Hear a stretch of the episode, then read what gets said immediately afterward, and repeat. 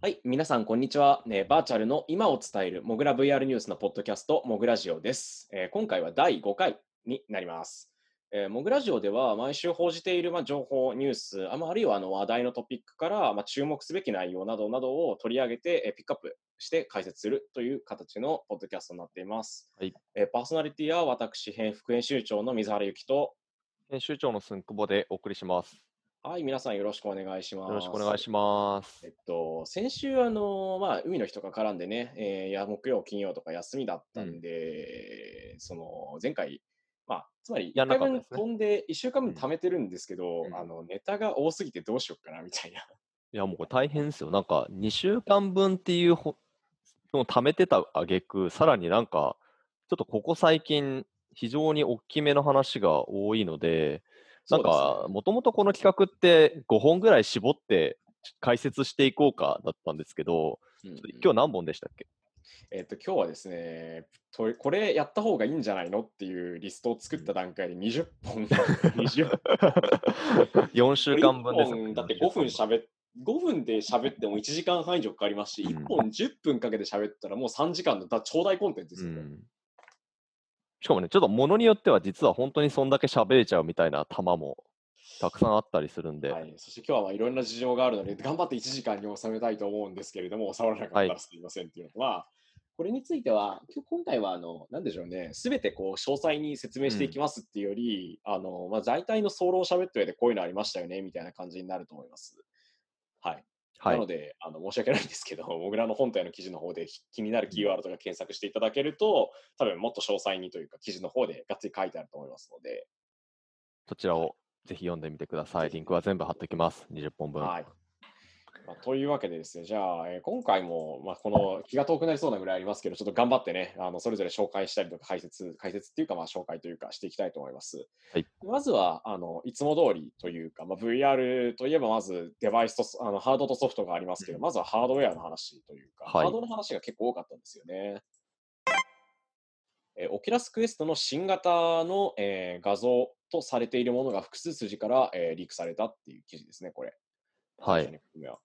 オキュラスクエスト2019年に発売された一体型の、ね、PC につながないで使えます。で、セットアップもスマホだけでパパッとできますみたいなやつがあってですね、すごく物がいいんですよね、これ。お値段に対しても物はいいし。で、非常にいいデバイスなんですけど、これの新型機、後継機が今年の末に出るんじゃないかっていう話がもともとあって、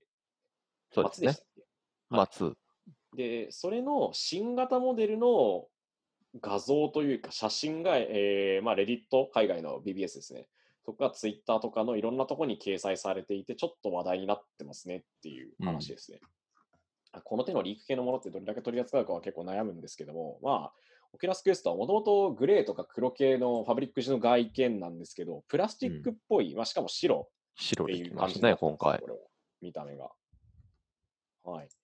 小型化されて、72だったりリフレッシュレートが90とか120になるんじゃないのとかブルームバーグが確か報じてたと思うんですけども、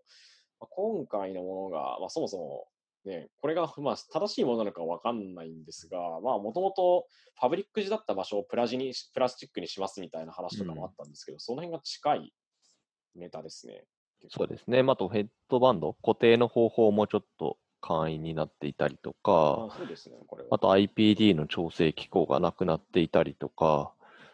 もともとクエスト S とか、クエスト2とかって言われてたやつだとは思うんですけどね、値段も下げてくるような、そういう想定だったりするのかもしれないですね。そうですね、結構見た感じ、そのファブリック時の場所がプラになったことで、確か軽くなるんだったかなだったかなみたいな予想が立てられてたり、あとは簡素化したりすることによって価格下げようみたいな。これって多分廉価版なのかアップグレードなのか分かんないですけど、そういうモデルを作ろうっていう話だと思うので、見た目白だとグレーだった5を思い出すんですけど、この完全にオフホワイトの見た目にすると、なんでしょうね。VR でオフホワイトといえばあれですよ、 Windows ミックスとリアリティヘッドセットの出るのやつ。デルのやつとかは白かったですね。白かったですね。あと、バイブフォーカスも白かったですね。白にした瞬間に急に、うん。グレーが、僕はオキュラス号的なグレーの方が、もうちょっと馴染みやすいのかなって気はしたんですけど、意外とそうでもないのかな。まあ、見た目の話はさておき、まあ、こんな感じでですね、クエスト2がどうやら出るんじゃねえのという話と合わせて、まあ、画像が上がったりとか、そのリークした人がですね、結構過去にホロレンズ2とかの情報も出してたりしてて、割と信頼が置けるっていうか、あれかな。情報源として結構こいつはやるのではないかみたいな人なんですが、当ててる人ってことですね。はい、9月15日っていう日付を添えた状態でツイートにアップしてたんですよね、この人が。で、それが多分 OC、オキュラスコネクトの開催予定日なんじゃないかっていう説があって、そこで発表されるんじゃないのっていう予測も立てられてますね。はい。どんぐらい正確かは分かんないですけど、まあ、クエスト2ね、年末出るとは噂あるし、タイミング的には発表としてオキュラスコネクトで出すっていうのは絶好だと思うんで、もしそれが事実なら、だんだんこう輪郭が見えてきた感じですかね。まあオキュラスもこういう風になってきたってことですね。まあアップルとかもリーク祭りみたいな感じだと思うんですけど、VR のヘッドセットね、こんないっぱいいろいろ出てくるって今まであんまりなかったかなとは思うんですけど。そうですね。なんか毎回開発者の人たちがコードいじくってなんかそれっぽいなるぞみたいなパターンだったんですけど、アップルのやつって結構いろんなところから2週間ぐらい前にはだいたい情報出たりしてて、もうこれ向こう分かってて仕込んでるだろみたいな、気持ちになることもあるんですけど、まあそういうもんなんですかね。徐々にそういう立ち位置に、まあ Facebook のプロダクトだっていうのが多分一番でかいと思うんですけど、なってきたのかなという気はしますね。はい。これクエスト2が出ると多分次の、まあ、いわゆるハーフドームって呼ばれてたテストプロタイプで作ってる、視点の振動調整というかまでついてる焦点調整ですね。はい、までついてるデバイス、多分これが次の世代の VR デバイスのスターターになるとは思うんですけど、それまでのまあつなぎ的なポジションなのかなって気がします。廉価版作って。はい。というわけで、クエスト2的なものが出るんじゃないのという話に合わせていろんな情報が出始めているけどどうなんでしょうねっていう、まあ、ワクワクしますね。そうですね。楽しみですね。はい、そして次行きましょうか。VR、これまたデバイス系なんですけども、フランスのスタートアップのリンクス、これ山猫って意味だな。リンクスは、メモリアルヘッドセットである、まあ、リンクス R-1 のリデザインモデルを発表しましたと。まあ、どういうことかっていうと、もともと結構でっかかったというか、サイズがあったんですが、それが小型化されたやつが発表されましたよっていう。これ結構小型化ですよね。ちっちゃくなりましたね。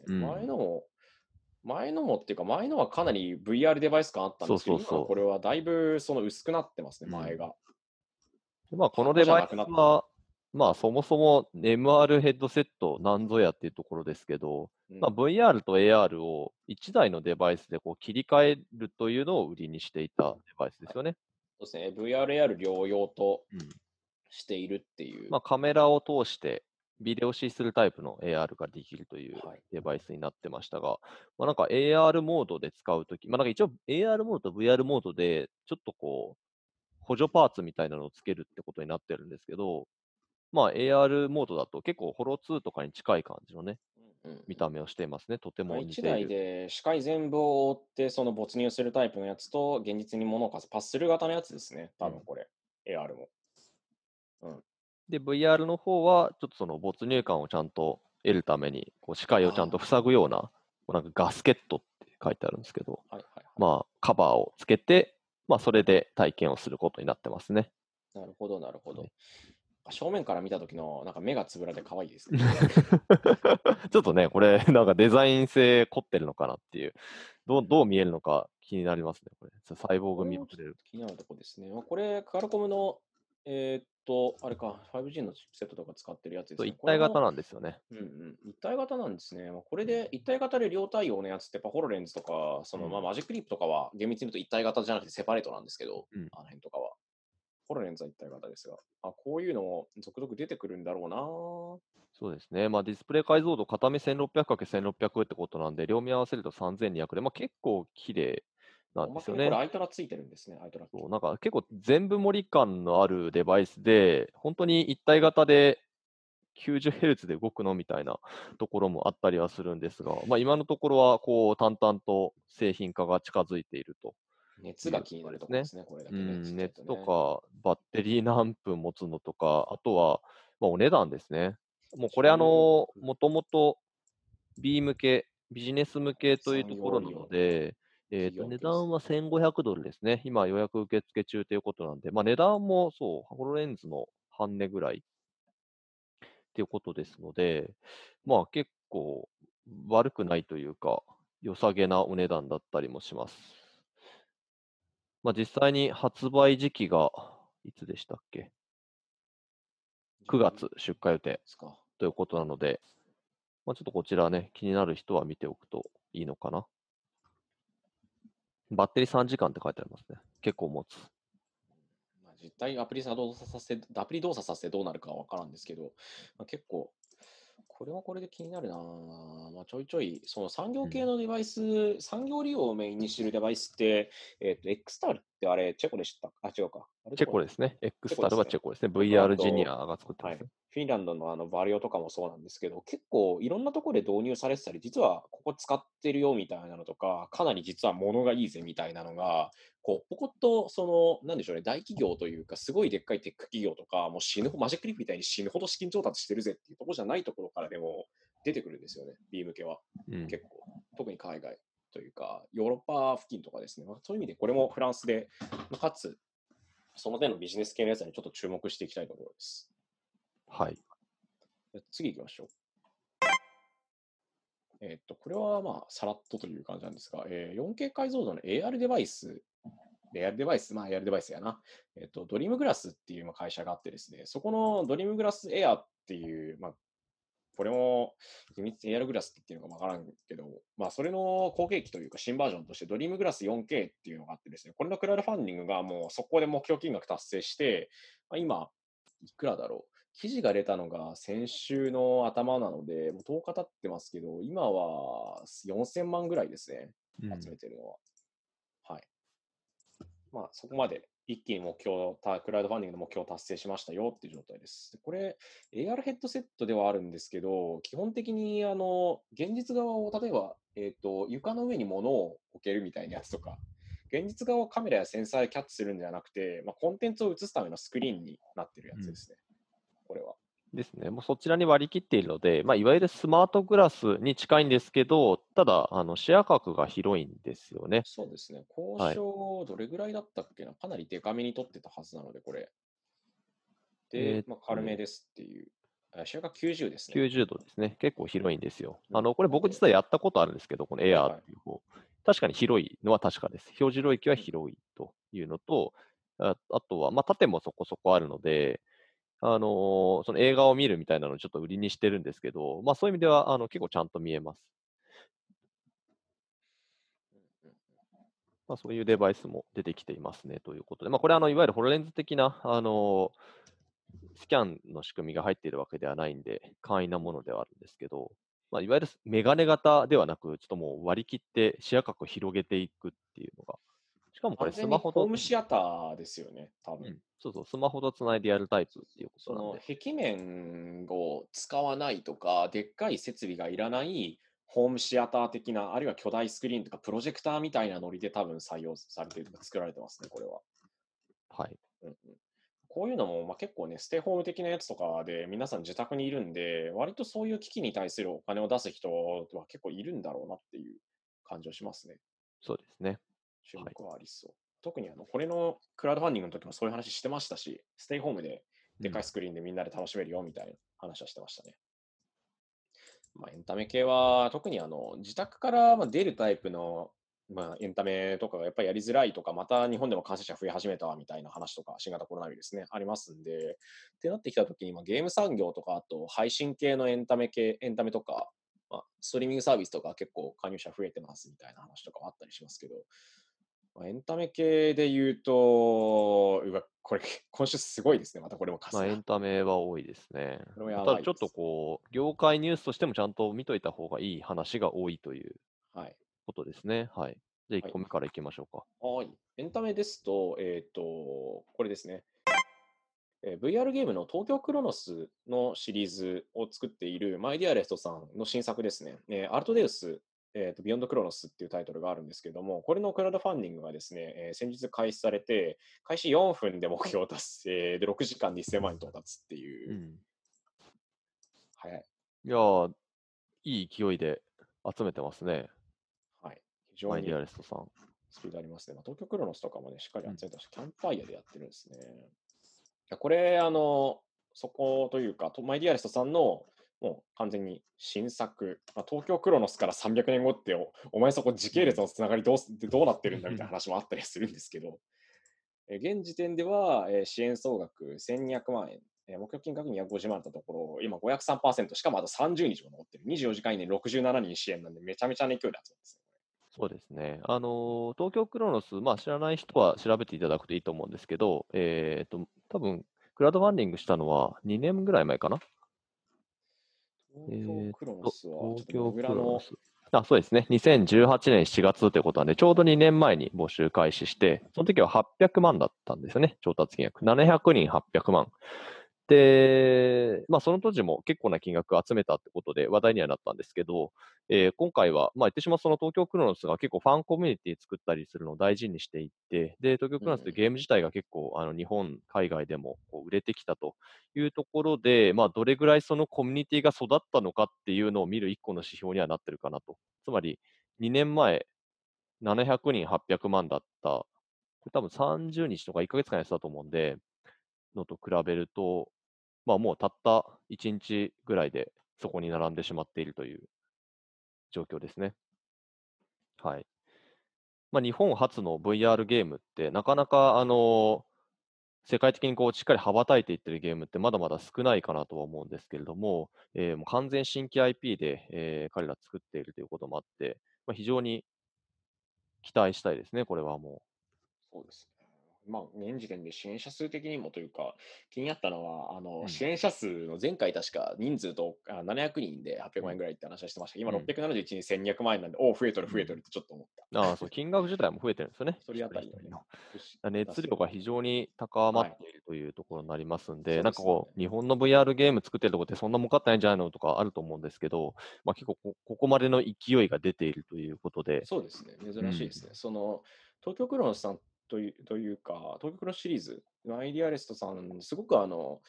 広報の方とかだったり、まあ、岸健さん、まあ、名物社長というか、まあ、ちょっと暑苦しい記事が熱いというか、すごく熱量がある方なんですよね。で、ファンコミュニティ、ファンイベントとかだったりも定期的に開催されてたり、ファンコミュニティのその熱さが、熱量がすごいんですよ、とにかく。そのあたりが明確にその VR ゲームユーザーを増やしてるし、かつこのシリーズのファンの増加というかにもつながっているのかなって気がしますね。結構着実にというか、地道にやっていってしっかり作品出しているっていう印象があります、最近は。そうですね。うん、やっぱりその、最近いろんなゲームでも言われてますけど、特にまあ買い切りじゃない、これはまあ買い切りのタイトルに多分なると思うんですけど、結局その開発過程とかも含めてみんなで見ていくというか、そのコンテンツの一部というか、いわゆるライブエンタメっぽい作り方みたいなのはだったり、ゲームも運営するタイプのゲームってどうしてもそうなっていくんで、そのあたりのコミュニティマネジメントみたいなのって今すごく重要になってるんですよね。マーケとか広報とか、まあ、あと文化施策みたいな話になるんですけど、その辺強く意識してるのかなとは思います。彼らはあれですね、制作共犯者っていう名前で、まあ、クロノスの時もそうでしたけれども、こう応援してくれてる人たちを一緒にこうゲームを作っていく仲間っていうところで名前をつけてやってるんですけど、まあ、非常にそのあたりやり方がうまいなと思います。そうですね。はい。はい、で、次も VR ゲーム。はい、ゲーム関連でいきましょう。ですね、これが結構硬派なタイトルというか、ハードな感じ、ハードって言わないか。VR ステルス FPS のファントムカバートオプスっていうタイトルがあるんですね。これ6月発売したタイトルなんですけど、なんで今だいたい2ヶ月経ってないくらいなんですが、1億円の収益達成となりました。はい。はい、開発を手掛けた N-Dreams っていう、まあ、スタジオが LinkedIn のページで告知しているということです。まあ、すごく評価が高かったのと、ゲームオブザイヤーの VR 部門にノミネートされましたよっていうことで、これかなり出来が良くなっているというか、良いタイトルであろうということですね。これ僕もモグラ VR ゲームチャンネルでプレイしてたんですけど、いや良かったですよ。ステルス系のファーストパーソン FPS のゲームなんですけど、いわゆる VR の課題であるところのこう移動したくてもそんな大して周り歩けないし、ワープ移動かよみたいなところをうまく解決してて、これもうカヤックに乗って潜入するっていう設定なんですよね。だからもう自分はカヤックを操縦するしかないと、座ったままなんですね。まあ、これはなんか発想はなかなかだなと思いました。もちろん酔いとかはちょっとあったりするんですけど、まあ、ただ非常にステルスゲームとしては結構緊張感もあって、で彼ら自身が言っているんですけれども、ステルスのゲームといえばということで、はい、メタルギアソリッドというね、世界的な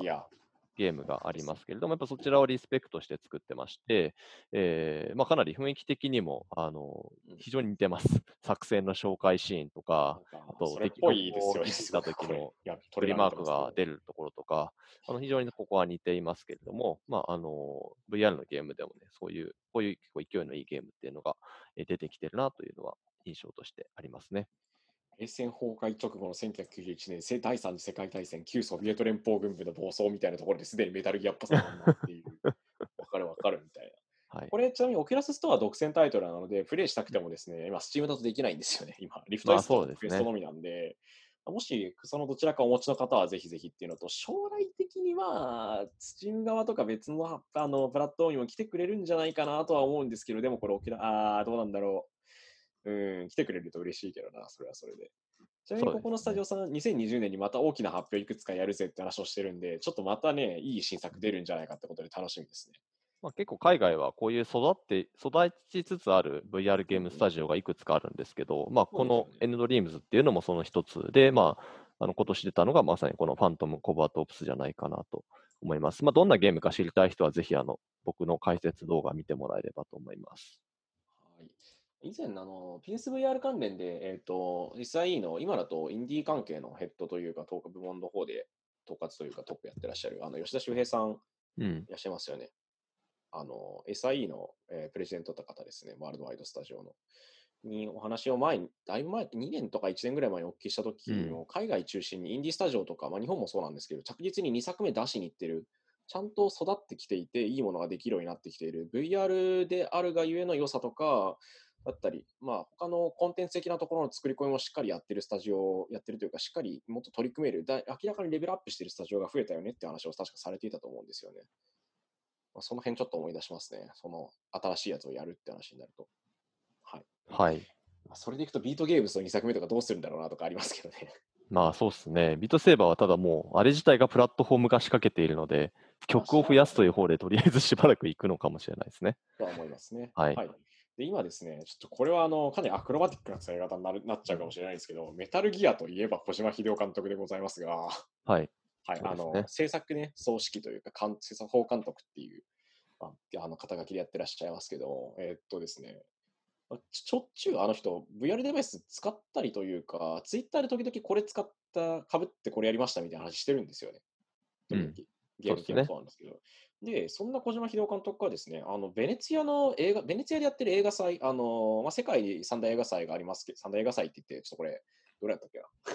いや、三大で合ってるので。はい。みたいな感じですけど、まあ、ベネツィア映画祭の VR 部門の審査員に今年就任されたということですね。まあ、今回の審査員の担当するってことになってます。まあ、一人だけじゃないんですけど。まあ、これは結構びっくりしましたね。そうですね、ベネツィア映画祭自体は VR 部門、一昨年かな、2、3年ぐらい前からスタートしてまして、で毎年その世界中の非常に優秀な VR 作品ですね、ゲームというよりはどっちかというと体験するタイプのやつで、まあ、日本だと広角機動隊の VR とか出てたりとか、あと海外の結構表現手法としては相当ハイレベルなものが集まっている、まあ、まさに映画祭としても最高峰なわけですけど、VR 作品の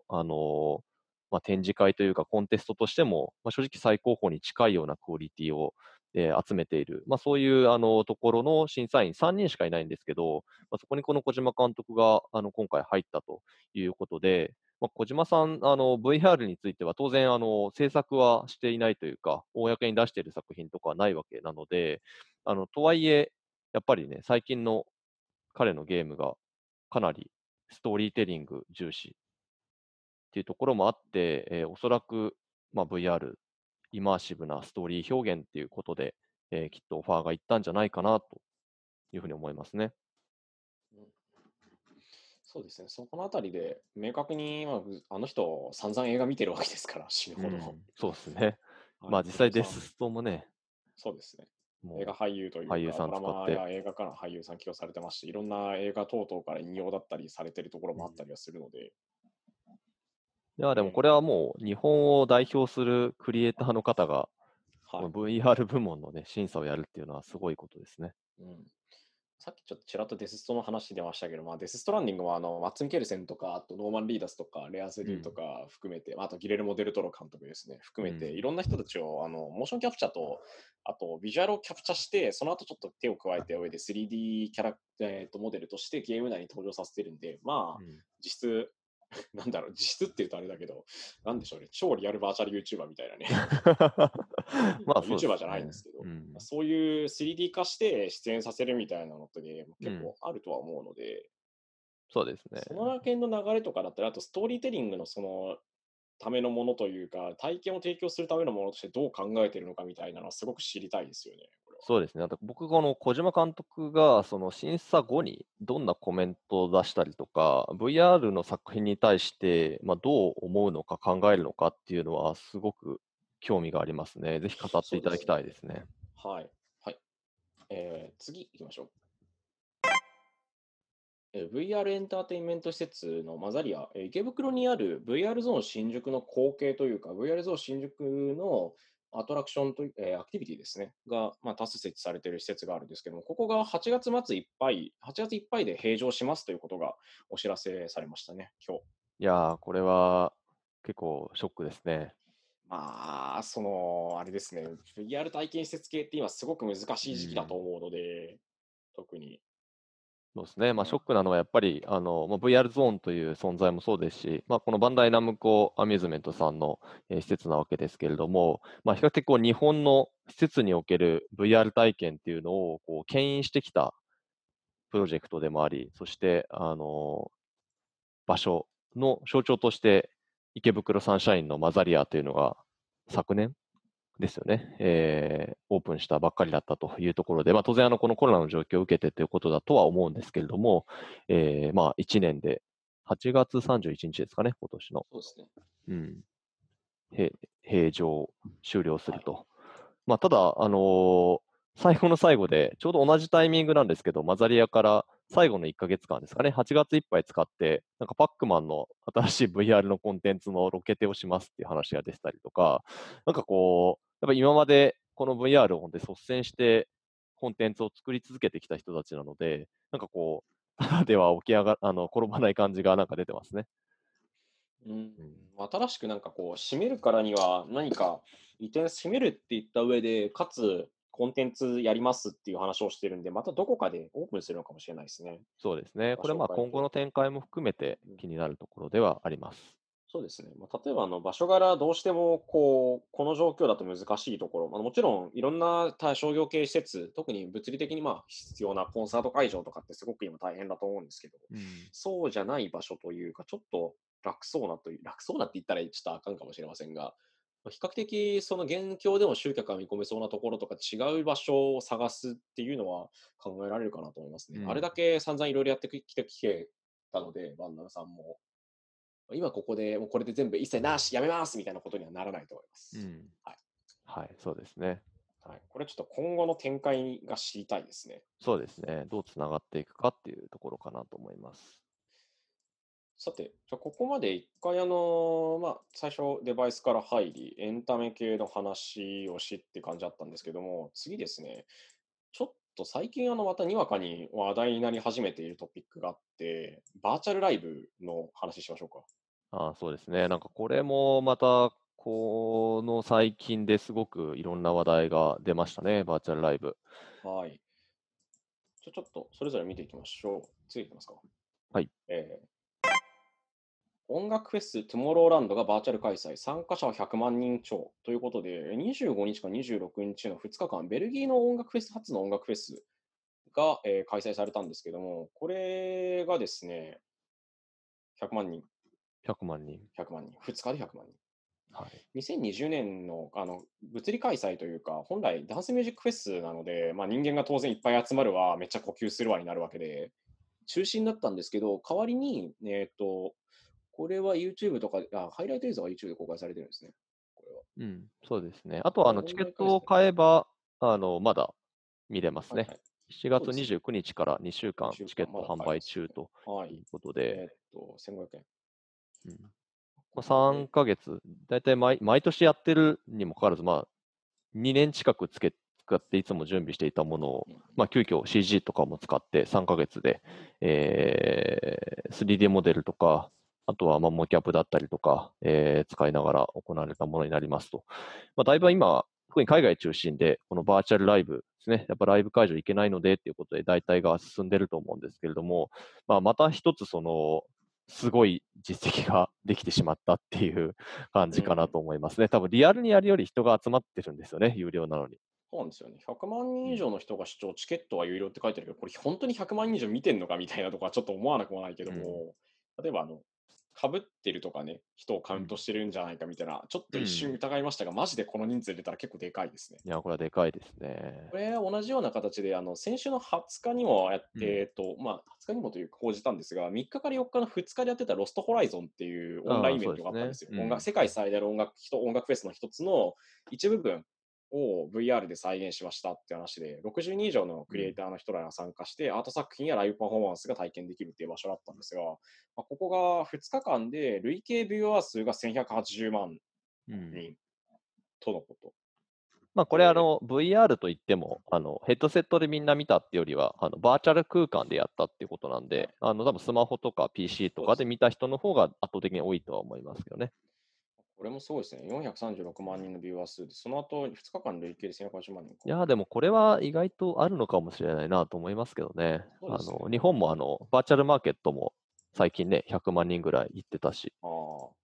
延べ人数だとこれぐらいは行ったりするんじゃないですかね。そうですね。うん、その辺のバーチャルライブ非常に注目されてるんですけど、今度はですね、フォートナイトって皆さん多分結構名前聞いたことあるって方いると思うんですけど、我々が散々取り上げてる、アンリアルエンジンとか作ってるエピックゲームズさんの出してるバトルロイヤルゲーム、対人の、まあ、オンラインゲーム。オンラインで人と戦うゲームなんですけども、あれがイベントプラットフォームとして使われているとか、まあ、ちょっと前だと、クリストファー・ノーラン監督って、まあ、映画のインターステラーとかの人ですよね、まあ、が出してた、新作のそのトレーラーをそこでみんなで見ましょうというか、新作見ましょうとか、映画見ましょうとか、あと、音楽フェスをもうそこでやってしまう、ライブをやってしまって、で皆さんに見てもらいましょうっていうのがあったんですけど、まあ、あれもすごく人が集まったんですよね。第1回のマシュメロっていう DJ が来た時のやつは1000万人、でその後今年の5月ぐらいにやったやつが5日間開催で確か2500万人ぐらいっていう、まあ、何その数字みたいな感じの集まり方なんですけどまあただね、全員同じ空間ではないので、そこはちょっと注意が必要なんですけど、まあ、ただ同じ場所に人間集めると絶対に処理落ちすると思うので差は分けて、例えば50人を1つの部屋に入れてっていうのがいっぱいあるみたいな、でみんな同じものを見てる状態になるっていう、バーチャルなのでコピーし放題ということでね、やってるんですけど、まあ、フォートナイト自体が超人気ゲームで何億ダウンロードとか何億回プレイされてるとかっていう次元なので、まあ、そういうこともあるんだろうなと思っていたらですね、8月7日から行われる、ライブイベントですね、米津玄師さんが登場する。いや、これはもうちょっと見たとき笑っちゃいましたね。バーチャルライブって、まあ、もちろん日本でもどんどん広がっていくだろうなと思ってたんですけど、フォートナイトが一発目にその日本で持ってきた、日本の歌手が出るのが初めてなんですよね、今回が。ね、いきなり米津玄師さんが出てくるっていうのは、ちょっとこれもなんか反則に近い感じだなと思ったんですけど、まあすごいですね、これは。新アルバムであるストレイシープのね、発売記念企画ということで、7日から8日の間に、開催で、合計3回ですね。やることになりますと。参加方法とかは、ちゃんとうちの記事では書いてあるんですけど、フォートナイトインストールして、で、パーティーロイヤルってやつを選ぶと、その時間帯になると始まりますよ。いや、すごいですね。ダウンロード無料、参加無料なんですよ。はい、やばいですね。なので、ちょっとこれも、なんか気になる人は、まず見た方がいいと思います。なんか読むとか、人の話す、なんかそのメタバース云々とか、最近言う人めっちゃ増えてるんですけど、とりあえず見てみた方がいいと思いますね、これは。ただで見れるんで、なんせ。この米津さんの件もそうですし、そのマシュメロとかのライブとかもそうなんですけど、これすごく面白くて、まあ、みんなで現実で集まれないから向こうで集まっちゃおうぜっていう、まあ、ノリになっているっていうのと、それと合わせて、そもそもコンテンツとしてめっちゃ面白いし、みんな見たいから人が集まるっていう。で、かつ、フォートナイトって全世界でプレイヤー3億5000万人ぐらいいるんですよね、確か4億人とか。記憶新しければ。若い人たちが結構やってますよね。そう、10代、小学生から大学生ぐらいのレンジがすごくでかいんですよね。なので、若者向けになんかこう PR したいときにフォートナイトって実は最強のプラットフォームなのでは現代においてみたいなことをちょっと思ったりする。うん、いやこれすごいんですよ、ね、本当に。で、しかもこれ、フォートナイト米津玄師ってもう今の10代20代あたりの若い層ぶささりというかその辺のレンジのとこにまさに刺さってるはずなのでびっくりしました。マシュメロとかあれ小学生とか見てましたからね。うん、小学2、3年生の人が親のスマホ借りてフォートナイトをログインしてで友達と一緒にライブ見てるんですよ。もう多分なんかそういうのってログイン残らない SNS とかと違って検索可能なログイン残らないので、まあ、かつてこう我々がてかツイッターが出始めた頃とか、うん、インターネット黎明期みたいな空気で多分行かないとわからない空気絶対にあると思います。そうですね。あとまあ一個だけ付け加えたとフォートナイトってキャラクター自分の作るんですけどダンスがあるんですよね。ダンスコマンドが。あ、エモートがありますね。そうそうエモートダンスでまあ勝手に自分のキャラクターがいい感じにダンスしてくれるんですけど、はい、まあそれやればこうねライブしてる感みたいなのも出てくるし。そうそうってことでね、いやこれは気になる人は本当にぜひ見てみましょう。いつもはねアメリカのイベントだったんでアーティストが多かったんで日本時間深夜っていうのがほとんどだったんですけど、まあ、この米津玄師さんはもう日本向けってことで普通にやりますんで、はい、そうですね。7日の金曜日は夜8時から土曜は午前2時とかがあるんですけど、ねまあ、これ多分深夜帯向けですが、まあ、あと8時朝に2回アンコール開催予定とのことなんで、うん、ぜひこれはね見てください。絶対面白いと思います、はい、というわけでバーチャルライブ、フォートナイト米津玄師最強かける最強みたいな組み合わせでしたね。そうですね。これはすごいですね、はいちょっと次行きましょうか。はい。生き物係のライブに実写3次元撮影活用ということで、これ、あれですね、生き物係さんの、うんやってる、これでやってるというか、8月2日だから、今週末ですね、これを。ライブの、まあ、テーマソングという曲ですね。放送するときには終わってるのか？多分月曜日にこの放送が、8月3日にこのモグラジオがおそらく公開されるので、まあ、聞いてる皆さんに対しては多分終わってると思うんですけど、じゃあ8月2日にソニーが開発中のいわゆるこう実写を3次元撮影するボリュメトリックキャプチャーっていうのを生配信で使った生き物係のライブっていうのが行われるということになります。これはさっきのフォートナイトとかと違ってフォートナイトのやつはおそらく画面なんですよね。あくまでもバーチャル空間に大画面があってそれみんなで見るっていうスタイルなんですけど、まあ、いろんなスタイルのバーチャルライブが今出てるということで、こちらの生き物係に関しては実写の3次元空間っていうことで生配信ですね。生配信ですね。これすごい。大人の場合は多分ライブってまあ言ってしまうと事前に録画していてキャラクターの動きとかは、まあ、つまりある種その 3D ゲームの中ので全部もう作っちゃったものをもう流すっていう多分形になると思うんですよ、うん、あれって生じゃないタイプというかになると思うんですけど、この生き物係のやつは完全にその生配信でボリュメトリックキャプチャーで生き物係のスタッフじゃないなメンバーが、これあれですね100日後に死ぬワニの関連イベントいろいろあった100日後に死ぬワニですね、はい、いろいろあった100日後に死ぬワニの関連イベントのその世界の中にそのまま出てきますっていう話になってるので、うん、結構これ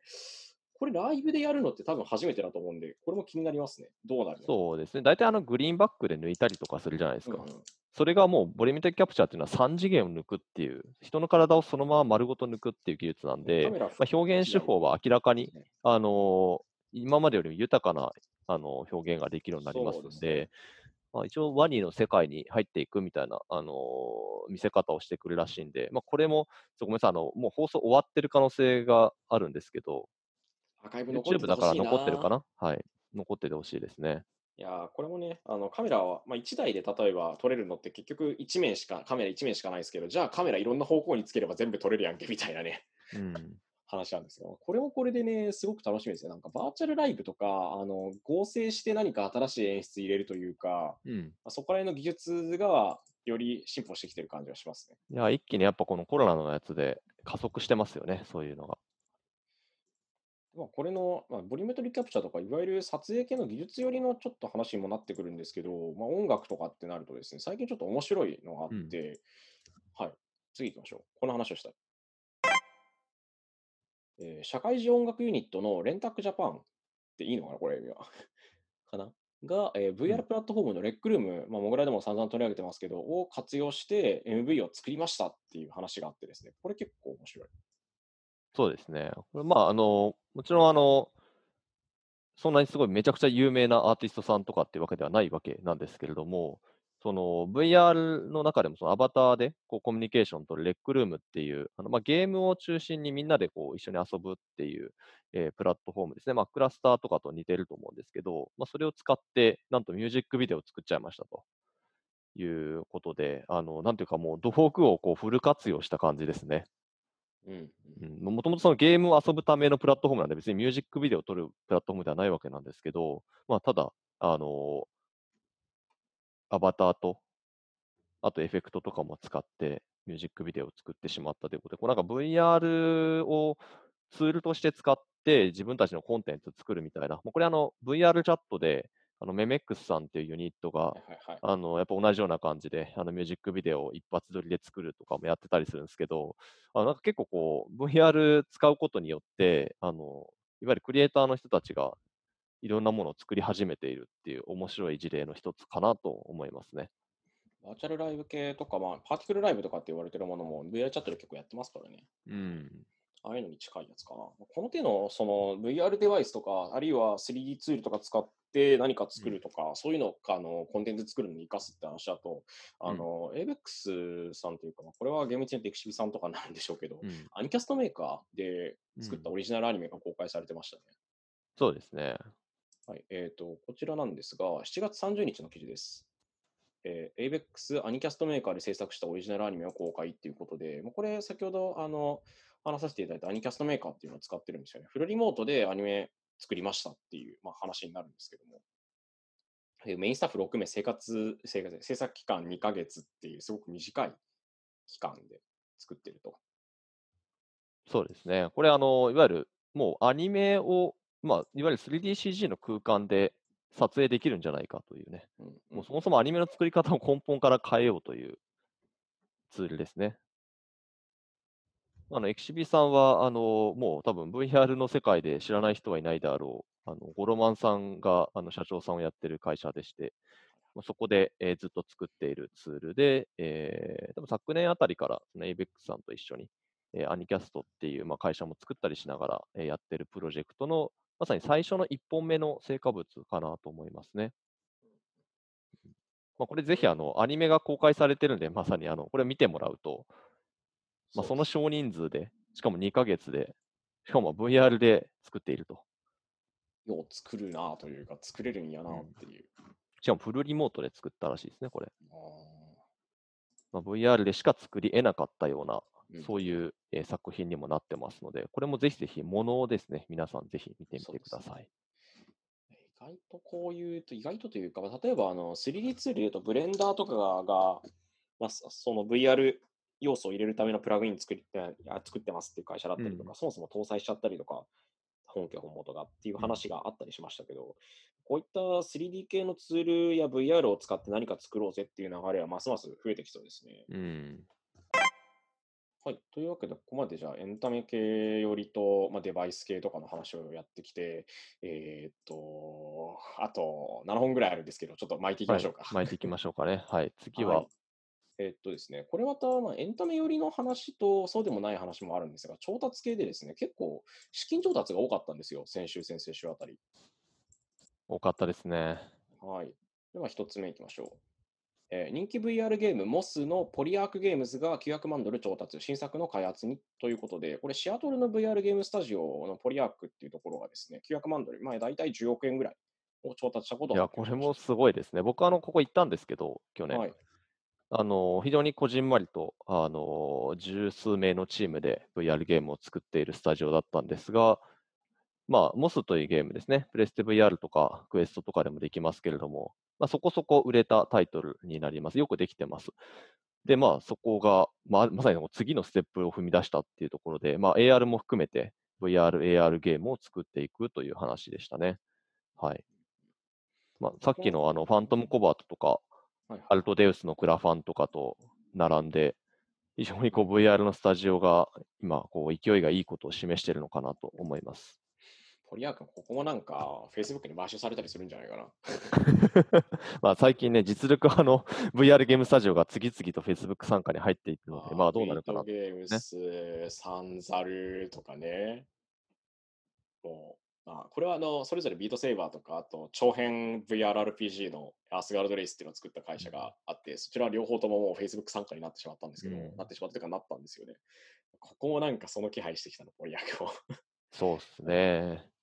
非常に声はかかってるんでしょうね、きっと。はい、少人数でそのみっちりクオリティが高いものを作ってしっかり人気を取ってかついいものを出していくっていう会社さんですね。非常に堅実な考え方をやっぱここしてたんで、なんだろう、ちゃんと回せる自分たちが作った VR ゲームで食って蹴るだけの体制でまずはやっていくみたいなすごい堅実なことでしたんですよね。まあそこがちゃんと調達をして、要するにこれはもう確実に次のステップ、チームを拡大して次に行くっていうことなんで、ただゲームの売れた売り上げだけではなくて、そこから先に行くっていうことを意味しているので、これはすごく楽しみですね。一方で、エンタメ系だったんですけど、エンタメ系じゃない方向に行こうとしている会社さんもいくつかあるんですね。カナダのトロントにあるスタートアップのダークスロープっていうなんかなんだろうまあゲームっぽい、会社のゲームっぽいですね、会社があるんですけど、ここがですね、コロナウイルスの流行を受けて、VR 体験施設向けのゲーム開発から、VR 学習、VR 研修みたいな方向に、事業転換しましたと。で、新たに資金調達を行いましたっていう形ですね。これで、累計、今回の調達額は特に書いてないけど、累計で大体3億円ぐらい調達と。いう形です。もともとは、VR 体験施設でプレイする前提の、マルチプレイヤーの VR ゲームを作ってたんですけども、新しく VR 学習プラットフォームとしてインバルブ XR っていうものを強めに打ち出しているということです。いやー、これなんかもうコロナを象徴してますよね、コロナの VR 業界を。物理的にこう集まるのが難しいから、結局その VR 体験施設はしんどいよねっていう話になるんですよね。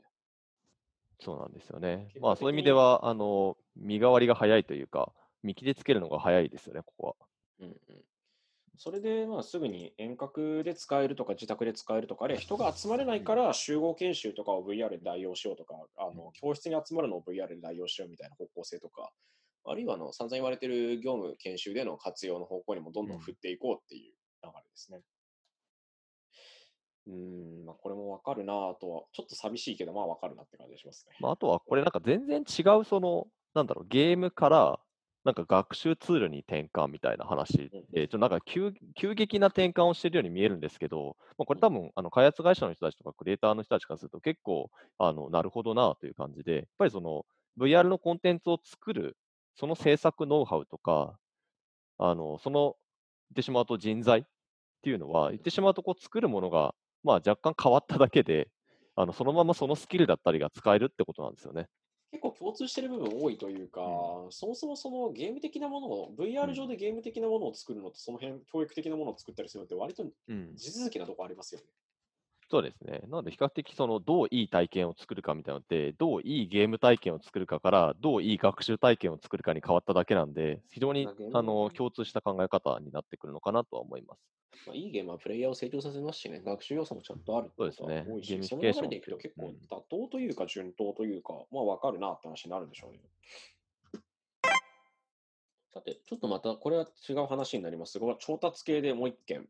面白い話がありまして、これ、AR デバイス系企業のミラっていうところがあるんですけど、ここがですね、10億円、1000万ドルの資金調達を行いまして、産業向けにフォーカスして、モバイル AR 用ヘッドセットの普及を進めますという形になります。面白い会社ですよね。いや、生きてたんだっていう感想がまず出てきたんですけど、ここは長らくスマホをはめるタイプの AR デバイスって、ちょっと特殊な分野を切り開いてたところなんですよね。僕も CES で、去年か、2019年の CES で見たときには、なんか産業向けに変えたよみたいなことを言ってて、どうも2018年から産業市場を目指し始めたと、コンシューマー向けやめたらしいんですね。で、その後音沙汰がなかったんで、ちょっといよいよ大変なことになってるのかなと思ったら、資金調達を今回発表したという、そんな感じです。なるほどな。で、これもスマホ AR 系の会社って結構畳んだりとか事業変えたりとか、そもそもデバイスが微妙だったりみたいなケースあったりするんですけど、みんな着実にやってますよね。そうですね。まあ、本当にスマホ AR っていう、まあ、スマホ VR ってよくゴーグルに挟むタイプのやつあったと思うんですけど、まあ、それのまさに AR 版みたいなところを狙っていたんですよね。安価にそこそこの AR をできるようにするみたいな。で、それがいわゆる VR とやっぱ違ったのは、コンシューマー向けではなくて、実は産業の方にニーズがあったということで、いわゆるホロレンズとかやっぱマジックリープとかってなかなか高くて、うまく導入できないっていう会社とかがあるので、まあ、そこに入っていこうとしてるんですよね。まあ、このミラーという会社、まだまだいろいろやってくると思いますので、ぜひ、産業系のね、AR 気になる方は注目してみてください。はい。あれですね、資金調達の話していくと、あれですね、最近だと日本でもVR ゲーム作ってるユニバースさんとか1億円調達とかされてましたね。直近でいくと。そうですね、ユニバースさんも VR ゲーム開発で調達しましたね。VR 用防止技術あるぜっていうことで売り込んでったりとか、まあ、あとは IP もののその活用ですか、最近だと、リトルウィッチアカデミアとかの VR ゲームというか、体験を作ってらっしゃったりしてて、そっち側の方にも注力していこうっていう感じになってます。あと産業系もやりますって話があったりして、結構資金調達のお知らせと、いろんな会社、我々の方でまだ記事化してないものとかも含めると結構多くて、皆さんなんていうか、この新型コロナウイルスで家から出られねえとか、外に行けねえっていう状態だったり、人が集まれねえっていうのに対して、でもそれ XR 系で使ったら割と解決しませんかとか、こういうのは使ってみませんかっていう流れで、投資家の人たちだったり企業が先を見てる感じがします、そうなんですよね。なんかちょっと前まであった資金調達ってコロナ前にきっと話が進んでいて、である種そこから、まあいろいろあったとは思うんですけれども、順当にもしくはまあ金額が変わったかは分からないですけれども調達が起きたってことだと思うんですけど、なんか比較的最近出てくるのを見ていると結構コロナもしかして後にいろいろ話が進んだのかもなというのはだいぶ増えてきましたね。フェーズがちょっと変わりましたよね。フェーズというかやり方というか、という感じですね。はい、はい、じゃあ次行きましょう。セス2021年の、まあ、リアルとオンラインで並載するって話だったんですが、これリアル側をちょっと今年はやめますっていう話が出ました。アメリカでやってる世界最大規模のエレクトロニクス、まあ、家電だったりとか、まあ、そもそも情報産業系というか、電気が通るもの帯って言ったらいいんですか、もう。まあ、ガジェットですよ。そうですね、イベントの CES、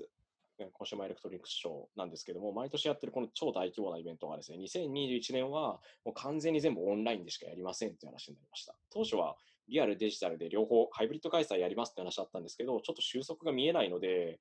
これいつもラスベガスでやってるんですけど、大体やると10万人とか集まるんで、ちょっとそれはって話になったんでしょうね。まあそうですね。しかも世界中から集まるっていうのがやっぱポイントで、アメリカだけとか一つの州だけ、ネバダ州だけとかってわけにいかないので、まあ、なかなかその出展者参加者ともにやっぱ集めるっていうのは、まあ、かなり困難っていうふうに考えたんじゃないかなと思います。当然ね、準備も必要になってくるので、まあ、断念せざるを得なかったということなのかなと。僕も登録してたんで見てたんですけど、ハイブリッド開催するって言った後にもやっぱりアンケートを結構しっかりしたものを回してたりして、本当にあなたは参加しますかとか、どういう場合だったら参加しますかとか聞いてたんで、まあ、結構最後の最後まで悩んだ末の決断だったんじゃないかなと思います。で、まあ、このニュースの注目としてはやっぱり参加人数の多さなんですよね。参加者数、去年18万人近くということで、もう世界最大規模の展示会なんですよね。なので、4500社、はい、超えてるってことなんで、もう名だたるそのエレクトロニクス企業が集まるイベントになってましたので、まあ、これどうやってデジタルに持っていって本当に盛り上げるのっていう、もう次はそこがフォーカスになるかなと思います。これはどうするかはちょっと、まあ、どうするかというか、他のイベントもね、例えばE3 ラバルバーチャルとかも中止だったり、オンライン移行したり、まあ、Facebook のオキュラスコネクトもデジタル開催しますって話になったりしてて、この後、まあ、今年いっぱいはまだしも、もう今後この状況がしばらく続くんだったら、どうやってイベントみたいなものを回していくかみたいなのが気になりますね。バーチャルイベント、VR イベントみたいなの、まあ、Google が来年の4月まで確かリモート継続とかっていう話も出ていたので、まあ結構見通しは伸びていってますよね。コロナ禍でも XR 市場予測は情報修正、VR ヘッドセットの需要高まるということで、いつもリサーチを出してくださっているゲーム関係の会社のスーパーデータっていうところがあるんですけど、ここが2020年第一四半期時点での市場予測を発表しましたと。施設型 VR やコンシューマー向け AR っていうのは下方修正が入っているものの、トータルの市場規模は前回予測よりもでかくなっているんじゃないかという話をしていますね。ちょっと上向きにぶち上げた感じです。といっても 10% ぐらい上がってるってくらいですけど、結構 VR ヘッドセットの需要が多くなってきていると。供給に遅れは生じているものの、新デバイス登場予定もあることもあり、あと現状も含めて、市場拡大の見込みがあるということで予想か、情報修正したという形ですね。クエストとか、だいぶ今人気ありますよねって話もあるしってことですね。ちょっと先ほど話してたコンシューマー向けの AR デバイスや施設型 VR はちょっと辛いよねっていう感じになってます。あくまで見通しなので、実際蓋開けてどうかっていうのは分からないですけど、直近のやっぱ状況を受けて、下がる方向と上がる方向、今両方に分かれていっている中で、上がる方が大きいんじゃないかっていう話になったということかなと思いますね。これ面白いのが、よく AR とかだったり、位置情報ゲー、外に出歩くってことでよく言われて、位置情報ゲーのポケモン GO がプレイヤーがむしろ増えてるっていうのはちょっと面白いですよね。ここは運営しているナイアンティックがやっぱり屋内でも体験できるように、つまり歩き回らなくてもできるような仕様変更というか、ゲームのデザインを再度作り直したっていうのは結構大きいですよね。最近もフェスタでしたっけ、1年に1回やってるポケモン GO プレイヤーのお祭りみたいなのがあって、毎年その場所でやってたんですよね。僕も去年横浜まで行って炎天下の中やってたんですけど、あのイベントすらもう家からでもできるようにしちゃって、で、非常に多くの人たちがもうアクティブだったっていう話も出ているので、このあたりは運営のさじ加減ですよね。ゲーム側の仕様としてやっぱりポケモン GO をきっかけに街を出歩いてみて、いろんなものを発見するとか、人と出会うとか、あと歩いて健康になるみたいなところとか多分あると思うんですけど、このゲームってそういったものはあるものの、やっぱり楽しみを提供するっていう意味だとね、それだけだとちょっと辛いしっていうのと、自分たちが今人々に対してプラスになることでできることは何かっていうと、家にいてくれっていう話になったんでしょうね、やっぱり。そうですね。ステイホームで楽しんでほしいっていう。ステイホームでも楽しめるゲームを作ったっていうことで、そういう意味ではこれもまただいぶ強いなっていう印象は受けますね。公式アプリだと。レイドバトルとか一箇所に集まるはずだったのに、遠くでも遊べるとか、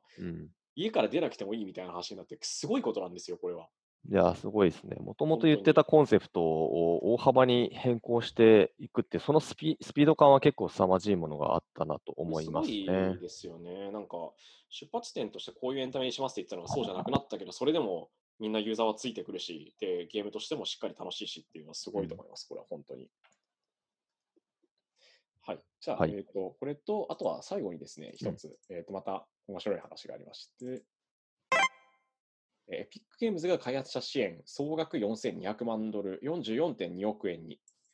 ということでですね、これ何かっていうと、先ほど話してたフォートナイトとかアンリアルエンジンを提供しているエピックゲームズが開発者支援プログラムをやってるんです。エピックメガグランツってやつですね。これの資金提供というか支援総額が 44.2 億円に今なってますよっていうことが言われてまして、で、VR、AR を使ったプロジェクトも結構含まれてるんですよね、これ。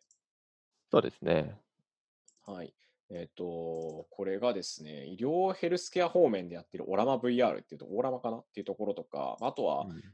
VR 内でのモーショントラッキング技術を作っているディープモーションとか含めてが、いろんなところがですね、実は資金提供というか、協力を受けて作っているっていうスタイルになります。そうですね。なので、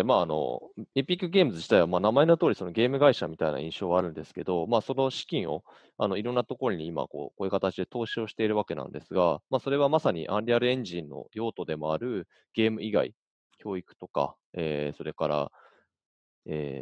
医療だったりとか、それからもう一つのゲームではない形のエンターテインメント用途だったりとか、本当にいろんなものに対して行ってまして、しかも結構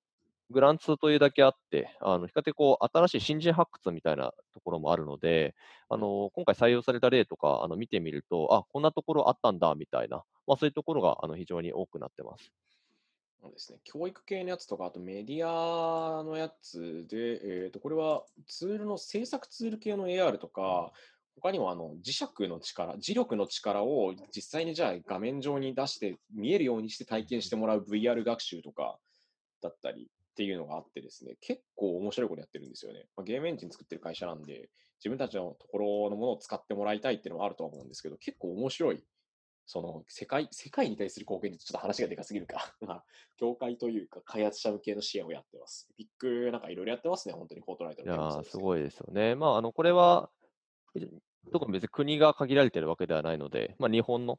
開発チームだったりっていうのも、まあ、応募はできるような仕組みになっていますので、まあ、こういうのも、一つのこう資金調達ってよく投資家っていうところがあるとは思うんですが、まあ、こういうプログラムもありますよってことかなと思います。さて、これで一通り喋り切ったかな。いや、すごい、ちょっとすごい量があった。はい、本当はですね、これ半分ぐらいにしてしっかり説明したかったというか解説したかったんですけど、今回はまあいろいろあるのと、ちょっと量が多すぎてやってると僕たちが死んでしまうので、今回はこれで勘弁してください。はい。はい。まあ、なんか捨てゼリフみたいになりましたけど、本当に先週と今週すごく多く情報がというかニュースがありましたし、結構大きめのクエストこうなるんじゃないのとか、資金調達結構いいスタジオがでっかいのやるぜとか、あるいは大きいところの施設が続けませんとかだったりね、いろんな話がありましたけど、エンタメ系も含めて結構 VR 系なんかなんだかんだ言ってその活況っていうと、活況でいいんですかね、言い方としては。まあ、盛り上がってるところですね。非常にこう、今ニュースの量がやっぱ我々も増えてるなと感じていて、しかも一個一個の粒がこう大きいものが増えてきたということは、まあ、このコロナの状況においても非常にこう業界が活発なことかなと。もちろんザリガニの閉鎖みたいにネガティブな話も当然出てきてはいるわけなんですけれども、まあ、それでもね、ただで起き上がらないぞ的なことを言ってたりもするので、非常にこれからが楽しみな話っていうのは総じて多いのかなというふうに思ってます。そうですね。今先ほど話もあった資金調達系がどうもコロナ以前からじゃなくてコロナ以後のもの、つまり現況を受けて、もともと体験系だったと施設系だったところが別のところにピボットしたりとか、現況を受けて違うスタイルで今の違うフェーズに入ったっていうのがちょっと見えるようなシチュエーションがいくつかあったので、これからまたね、今まだもう8月、多分この配信が公開される頃は8月なんで、今年もだいぶ半分以上進んでますけど、その状況でまた例えばね、10月から12月とか年末とか、あるいは年度末にかけて、これから半年また目まぐるしく動いていくフェーズになるんじゃないかなと思いますね。はい、はい、しかもね、今これびっくりしたことに、今日いっぱい話した中でハードウェアのネタ3つしかなかったってのはこれ衝撃的で、ここにさらに、そうなんですよ、さらにヘッドセットのネタが入ってきたりとか、いろんなデバイスネタが入ってくるって考えると、まあまだまだ毎週語ることはたくさんありそうですな。はい、まあ、例えばね、VR 系のやつとか瞬間最大風速がこう、まあ、出てた時期というか、 VR 元年の時めっちゃ持ち上げられたけど、その後大したことなかったじゃんみたいなこと言ってる人たちいますけど、全然違うんですよ、それは実際は。そうですね。ちゃんとね、みんな着実にやってるんですけど、パッとセンセーショナルに見えなくなってるだけっていうことがすごく多いので、探していくとすごく面白いことやってる会社たくさんあります、本当に。はい、というのをね、はい、我々モグラなんで掘り出すという、はい、掘っていきましょうというありますんで、はい、引き続き紹介していきましょう。業界の知らない業界のところとか、こういう話山ほどあるんでしょうね、多分。そうですね。いや、そういうところをしっかり掘ってて、実はこうなんですが、こういうのありますとかって言って皆さんにお伝えしていくのはこれからも続けたいですね。いやー、それはというか、あと半年めっちゃ忙しそうだな、これから。まあいいことですね、忙しいのは。うん、何もないよりは忙しいのはいい。いや、これ、モグラジオ、今週はネタがないんでお休みしますわ、マジで悲しいですね。悲しいですからね。はい、今週はちょっとネタがありすぎて、伝えきれないところもあったかもしれないんですが、まあ、その場合はね、はい、ちゃんとモグラの本体の方を見てください。記事の方、ぜひぜひ、面白いものいっぱいありますので。はい。というわけで、今回はですね、第5回のモグラジオ、本日はここまでとなります。皆さんお付き合いいただきありがとうございました。はい、ありがとうございました。喋りすぎちゃいました。はい、喋りすぎたぐらいですね。はい、今回も、パーソナリティは副編集長の水原由紀と、はい、編集長のすんくぼでお送りしました。はい、皆さんありがとうございました。さようなら。また来週。